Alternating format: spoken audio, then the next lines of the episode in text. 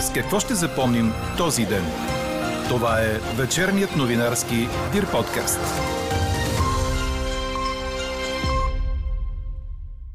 Отлагат ремонти на училища и детски градини, за да има пари за тестване на ученици до края на годината. Дебатът между Румен Радев и професора Настас Герджиков по БНТ с нощи е започнал в условия на провокация с фейк нюс за Турция, твърди политологът Антоний Галобов. Още от коментара му очаквайте във вечерните подкаст новини. Ще чуете и мнението на преподавателя по телевизионна култура в Софийския университет, доцент Жана Попова. Според нея и двамата участници в нощния дебат се опитаха да не кажат всичко до край, което не е в тяхна полза. И още. Заради допинг скандал нашите шкоатлети може да се окажат с медали от шампионати играни преди години. А аржентинка сама се пребори с вируса на ХИВ без медикаменти или лечение. Говори Дирбеге. Добър вечер, аз съм Елза Тодорова. Чуйте подкаст новините от деня на 19 ноември. Минималните температури утре сутрин ще са от около 0 градуса по високите полета до 6-7 в ветровитите части на Дунавската равнина и по морето. В събота през деня облачността в по-голямата част от страната ще намалява до слънчево време. Повече облаци ще има само в югоисточните райони. Ще остане ветровито с минимални температури от 10 до 15 градуса. В неделя вятърът ще стихне. На места сутринта ще се образуват мъгли, а температурите ще са от около минус 1 до плюс 4 градуса. През деня ще бъде слънчево, в североизточните райони с слаб вятър от югозапад. Дневните температури ще бъдат от 10 до 14 градуса. Такава е прогнозата за уикенда на нашия синоптик Иво Некитов. Сблъсък между Румен Радев и професора Настас Герджиков не се получи. Освен това и двамата кандидати за президентския пост се опитаха да не кажат всичко до край, което по време на дебат не е в тяхна полза. Коментарът направи за подкаст новините доцент Жана Попова, преподавател по телевизионна култура и комуникация в Софийския университет. По думите и Румен Радев се е държал овладяно пред камера, докато при професор Герджиков е имал колебание. Ректорът на Софийския университет е убил оратора у себе си, за да излезе напред политическия говорител.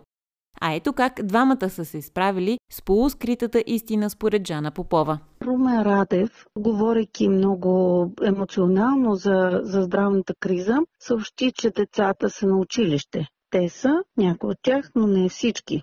И това няма как да не събужда подозрения към неговите думи. От друга страна, ректорът на Софийския университет, в която роля все пак остава по съвместителство, професор Герджиков, каза, че през август е можело да бъдат взети мерки и вече да има щадящи тестове за септември за учениците и за студентите. Само, че вижте учебни заведения можеха да предлагат такива мерки, Нещо повече, понеже са автономни, можеха да съгласуват заедно с Министерството на здравеопазването подобни решения. И това в Софийския университет, където е ректор професор Герджиков, не се случи. Тъй, че и с двамата имаше този проблем. Докъде трябва да стигнат в идеализирането на успехите си и къде е добре да останат само на нивото на свършената работа. Цялото интервю с доцент Жана Попова ще чуете в края на подкаст новините. Тогава ще ви представим резултата от днешната ни анкета. Беше ли интересен дебатът между Радев и Гирджиков с нощи? И още по темата. Дебатът по БНТ е започнал в условия на опасна провокация с фейк нюс за Турция. Това е било легитимирано от действията на двама министри от служебното правителство – на вътрешните и на външните работи, твърди политологът Антоний Гълбов в подкаста Директно в новините. Чуйте още от интервюто на Стефан Кунчев с Антоний Галобов. Става дума за една изключително опасна според мен провокация, която се разгърда буквално в рамките на 3 дни. Ако погледнете Вестник 24 часа, проследява хронологията на лансирането на този фейк нюс за Турция, който след това беше легитимиран от действията на вътрешния министр. Два часа по-късно беше легитимиран и от външния министр на републиката, служебния срещата с е, посланника на Република Турция, организирания протест пред турското посолство, който след това се премести към телевизията, за да не остави никакво съмнение, че става дума за хората, подкрепящи Румен Радев, след което късно с нощи българският посланник на своя ред беше извикан в Министерство на външните работи на Турската република. И това в какъв контекст го казвате? Казвам го в контекста на това, че имаме не само ярък пример за намеса на правителството в е, предизборната кампания, имаме опит и действия на правителството, които всъщност легитимираха откровена предизборна провокация която беше насочена срещу професор Геджиков и трябваше да покаже, че всъщност българските граждани в е, Република Турция ще гласуват за него, защото турската държава е насърчила това. Този стил на пропаганда ми напомни 89-та година. Живковия режим тогава създаде точно такава отвратителна атмосфера на подозрение и на неприязан спрямо българските турци със същия инструментариум. Може би това се дължи на факта, че става дума за хора обучавани в същите служби, хора, които не са променили стила си за изминалите 32 години, но така или иначе тази външна среда на дебата няма как да не бъде спомената. По отношение на самия дебат, Антоний Гълбов твърди, че с нощи професор Анастас Герджиков е говорил повече на телевизионната аудитория, отколкото на опонента си. Причина за това е, че професор Герджиков не е имал достатъчно време да набере популярност, а дебатът му е дал възможност за първи път да представи своите възгледи пред по-широка аудитория. Друг отзвук от снощния дебат. Украина привика българския посланник в страната заради изказването на Румен Радев, че Крим в момента е руска територия. За това съобщава Ройтерс. Външното министерство на Украина очаква държавният глава да оттегли думите си. Както знаем, полуостровът беше окупиран от Русия през 2014 и след спорен референдум Москва възприема Крим като част от територията си, без това да е признато от западните сили Европейския съюз и Украина. Реакции по дебата и във вътрешен план. От МВР отговориха на думи на професор Герджиков. Той каза, че е имало проверки за купуване на гласове в две висши учебни заведения. От Вътрешното министерство уточняват, че служители на полицията извършват проверка в Софийския университет, в УНСС и в Техническия университет в София, която е по сигнал за финансирани с бюджетни средства ремонти на общежития и че посещенията на територията на вузовете не са свързани с изборния процес. Междувременно Слави Трифонов препотвърди подкрепата си за Румен Радев с пост във Фейсбук. Той призова хората да гласуват в неделя, тъй като според него статуквото от последните 12 години разчита на това, че според мнозина изборът е предрешен. Има достатъчно медикаменти за лечение на болни с COVID-инфекция, увери на брифинг здравният министр Стойчо Кацаров. Освен това, по думите му, всички медици са получили парите си за работа на първа линия. А иначе, ако искате да се вакцинирате срещу COVID-19, вече не е нужно да подписвате декларация за информирано съгласие. Няма медицинско изискване за даване на такова писмено информирано съгласие преди поставяне на вакцина. То се издава и се изисква на базата на една заповед на здравния министр от декември месец миналата година. Аз днес подписах заповед, с която отменям това изискване, така че от днес нататък няма да се изисква подписване на писмено информирано съгласие от пациентите при поставяне на вакцина за COVID-19. Вече е възможно и издаването на сертификат за повторно преболедуване от COVID.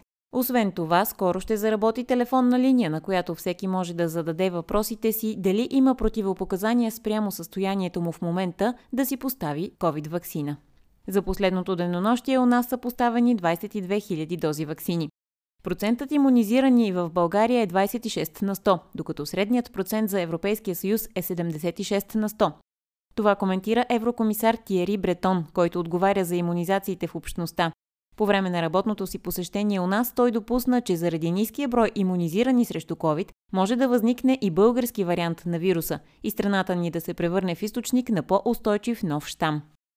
Другите новини от днес, свързани с живота в пандемията, идват от Здравното министерство. Ведомството ще отпусне близо 13 милиона лева от своя бюджет за Здравното министерство, за да купи то тестове за учениците от 1 до 12 клас. За целта МОН отлага някои работни и инвестиционни дейности в училища и детски градини, планувани за до година. Средствата ще стигнат за тестване на всички ученици до края на годината, обявиха от Просветното министерство. Ресорният министр академик Николай Денков анонсира в рубриката Властта говори открито, че за по-големите ученици се обсъждат тестове с проба от носа, които обаче са подходящи и за малки деца и са безопасни. Министър Денков обяви, че идеята училищата сами да набавят тестове е отпаднала. Какво не се случи днес? Няма нито списъци с имена на бъдещи министри, нито до сега са водени разговори за такива. Това заявиха от партия Продължаваме промяната, които определиха изтеклите в медиите списъци като спекулации. Някои от имената, които се спрягат за министри, лично отрекоха пред Общественото радио подобни твърдения. като Даниел Уорер от Продължаваме промяната, Любомир Каримански от Има такъв народ и Георги Гьоков от БСП. Самите лидери на Продължаваме промяната, Асен Василев и Кирил Петков, коментираха темата от Пловдив. Те заявиха, че партията ще обсъжда с останалите от вторник до събота политиките на тяхното коалиционно правителство и едва след това състава на бъдещия кабинет. За това пък друг списък вече е ясен. Централната избирателна комисия обяви имената на избраните народни представители в 47-то Народно събрание. Продължаваме промяната има най-много депутати – 67. ГЕРБ и СДС имат 59 депутатски места, ДПС 34, БСП 26, а има такъв народ 25. Само с трима народни представители повече от Възраждане се оказаха Демократична България, които имат 16, докато партията на Костадин Костадинов има 13. На пръв прочит изглежда, че няма да има проблем с формирането на управляващо мнозинство, тъй като четирите преговарящи партии имат общо 134 гласа при необходими 121. Освен Върховната касационна прокуратура, Министерството на вътрешните работи и агенции Митници също вече ще могат да подават сигнали към Европейската прокуратура. След като България е нотифицирала МВР и агенция Митници, ръководената от Лаура Кьовеш институция ще може да взаимодейства директно с тях, без да е необходимо посредничеството на прокуратурата, съобщиха от Правосъдното министерство. Всички български граждани също имат право да сезират Европейската прокуратура. Това е станало по личното настояване на Европейския главен прокурор.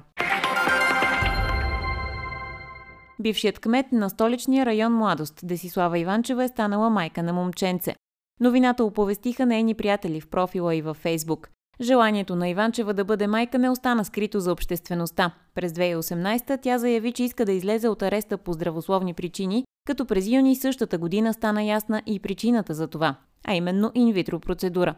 Докато бе под домашен арест, през май Иванчева съобщи, че е бременна. От юни тя е на свобода срещу гаранция от 10 000 лева.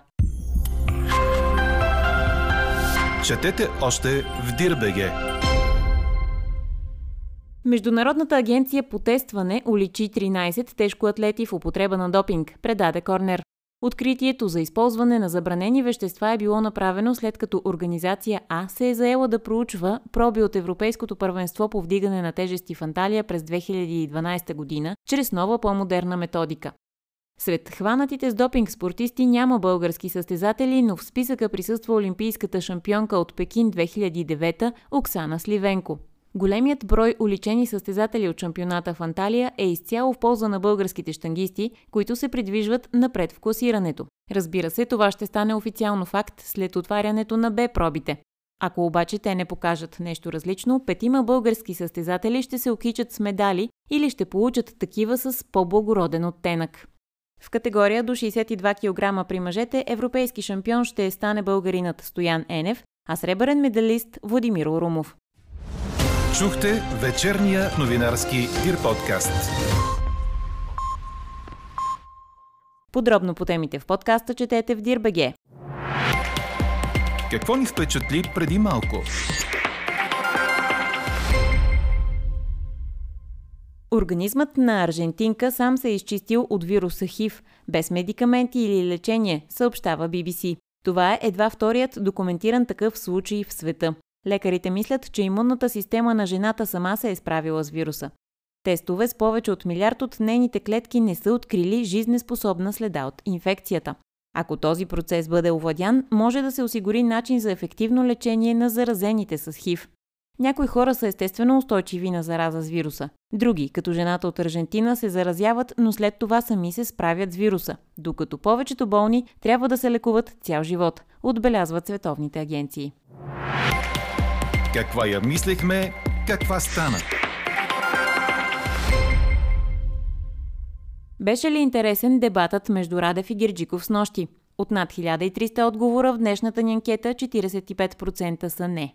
Овладяно умение за поведение пред камери демонстрира Румен Радев по време на снощния дебат в ефира на БНТ.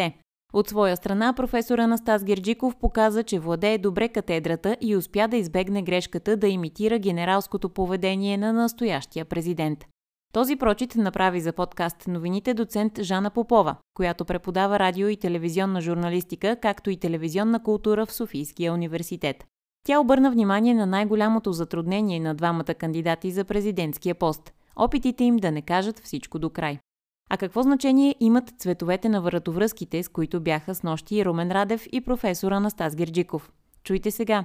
С доцент Попова разговаря Елена Бейкова. Ако ме питате като зрител, винаги ми е интересно а, да гледам телевизионен дебат, защото е най-сложната форма в предизборната кампания. Иначе като избирател този дебат беше, както вече мнозина казаха, по-скоро скучен и застраховащ се за Радев, а, като последна надежда за а, Герджиков да каже това, което има да съобщи. Всъщност хората като че ли очакваха спор, някаква по-разгорещена дискусия, но такава не се получи. Това от начина на водене на дебата ли зависи или от самите събеседници? Аз не мога да разбера защо почти а, 50 години след като дебатите са буквално така освоена добре форма, ние продължаваме да се учим да правим дебат, защото така всички връщат към дебат между Никсън и Кенеди. Втори Кенеди няма да се роди. Ако това е била надежда на един от кандидатите с нощи, това много трудно ще се получи. Той и Никсън, между другото, е трудно да се повтори в момента като явление. Но това, което е добре да освоим като правене на телевизионен дебат в телевизията, е да изберем дали това е спор, дали това е сблъсък на мнения или това е изреждане на мнения. Целият този регламент, да мислим за телевизионното време, кой има 3 минути, кой 2 минути, а зрителят да се така чувства преласкан от единия, който казва аз ти давам моята последна минута, пък водеща да му казва всъщност вие нямате това време. Това е абсолютно излишно. В френските телевизии, в една част от тях, това е решено през дигиталния часовник, който зрителите виждат и сами преценяват кой колко време има. Вместо водещия да казва сега вие имате тези колко си секунди в този дебат е много важно да се не толкова времето, колкото какво се прави за това време. И съжаление тук Радев се опита да направи нещо доста добро за него. Той изчерпваше почти до точност своето време и демонстрираше владение на това време. Овладяност на, на, на ситуацията, докато професор Герджиков, за съжаление, бързаше изключително много. Ако трябва да преценим кой от двамата говореше на публика, това е Радев. Защото в такъв дебат трябва да се поставят логически ударения. По принцип Радев има един по-особен начин на говорене. Той говори изключително бавно, спокойно и така доста, с доста акценти, чак до а, маршировка на моменти. Но по друга страна професор Герчиков направи нещо доста странно уби риторика в себе си, за да излезе напред политическия говорител. И в този смисъл професор Герджиков говореше ли на публиката или по-скоро говореше на опонента си? Така, първо, ние не знаем кой гледа този дебат и понеже той се излучва за щастие по обществената телевизия, много трудно ще разберем, да речем, какви са възрастовите граници, кой точно е гледал дебата в този момент тъй като за този дебат много късно, както знаем, се получи съгласие между двата щаба. Та, мисля, че е добре. Със сигурност едно от хубавите неща е, че не се обяви измерване на ефекта от този дебат. Мисля, че в този сблъсък, който не се състоя на мнения, по-скоро Радев държеше в определен период от време сметка за неговите зрители. Това обаче е много условно. Радев спазваше буквално някакви телевизионни правила, как да се държи към камерата. Той изключително добре наблюдаваше кога камерата е насочена към него, без той да говори. Доста овладяно да се държеше в тези моменти, докато при професор Герджиков имаше някакво колебание. Той владеше добре катедрата, по презумцията и неговата професия, много добре, например, избегна една грешка на Цецка Цачева от 2016 година, да си държи ръцете а, по един начин, който е по-скоро недобър. А, много добре избегна също така да имитира Радев. Радев, за съжаление, подвежда да се държиш като генерал с, него. До тук беше добре. Оттам нататък, за съжаление, опита с камерите, който има Радев, някакси надделя. Имаше ли нещо, което и двамата се опитаха да скрият, а вие успяхте да доловите? И пред двамата най-трудно беше как да работят с полускритата истина. И двамата се опитаха да не кажат всичко до край, а това по, така, по средата на дебат винаги е малко в ущърпи на двамата говорители в този случай. Например, Румен Радев, говорейки много емоционално за, за здравната криза, съобщи, че децата са на училище. Те са, някои от тях, но не всички. И това няма как да не събужда подозрения към неговите думи. От друга страна, а, ректорът на Софийския университет, в която роля все пак остава по съвместителство, професор Герджиков, каза, че през август е можело да бъдат взети мерки и вече да има щадящи тестове за септември за учениците и за студентите. Само, че вижте учебни заведения можеха да, да, да предлагат такива мерки. Нещо повече, понеже са автономни, можеха да съгласуват заедно с Министерството на здравеопазването подобни решения. И това в Софийския университет, където е ректор професор Гаджиков, не се случи. Тъй, че тук имаше и с двамата имаше този проблем. Докъде трябва да стигнат в идеализирането на успехите си и къде е добре да останат само на нивото на свършената работа. И накрая да попитам, защо не трябва да се носи червена вратовръзка на такова събитие? Да, избор на, на Радев е доста интересен. Това беше с една, по-скоро бихме казали, скучна и безлична вратовръзка, само че тя има и едно послание. Това е, е вратовръзка, с която подобна на тези, които той се явява на, на дебата през 2016 година.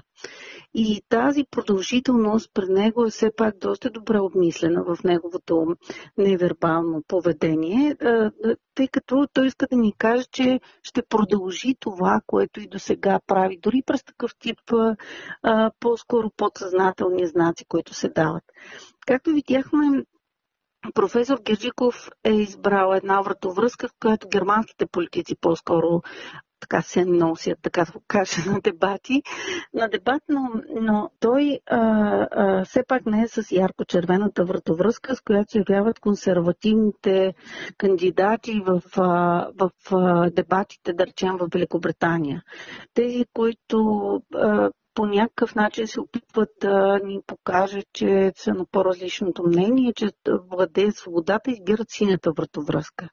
Тези, които се опитват да ни покажат, че ще устояват някакви по-твърди действия, се избират червената вратовръзка. Но всъщност с червената вратовръзка най-големият проблем е, че Доналд Тръмп я употреби по изключително неприятен начин, тъй като тя се превърна в запазен знак за неговите обиколки в Съединените щати и асоциациите с Тръмп не са най-доброто, за който и да е политик. Все пак аз мисля, важно да кажем какво направи Аделина Радева като водеща. А, тя имаше една не особено а, добра позиция. Първо, това телевизионно студио, по, по начина по който беше направено, се превърна в черно-бяла телевизия.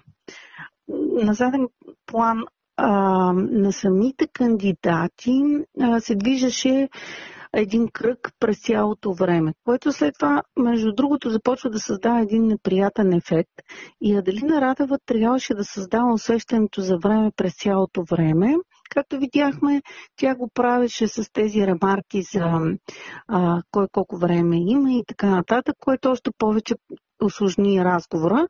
И ние видяхме, че всъщност най-добрите моменти бяха, когато тя си задаваше журналистическите въпроси.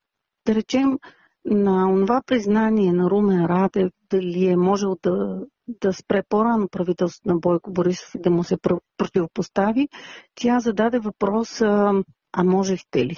Който носи целият заряд на това дали, дали неговите правомощия му позволяват да, да, да, да постъпи по този начин и така нататък.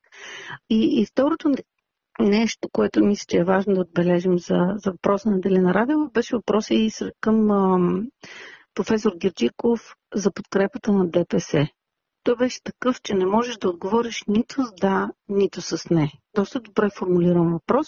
А, оттам нататък, специално последната част с личните въпроси, изгледането на, на филми и театър, на мен направо ми беше излишна, тъй като се докарахме до там професор Герджиков да цитира Недялко Йорданов, а пък Стоян Радев да се появи, като имаше много актьори, общението на Румен Радев за, за, за Варненската постановка. Така приключва днешната ни анкета. Новата тема очаквайте в понеделник. Приятен уикенд! Слушайте още, гледайте повече и четете всичко в Дирбеге.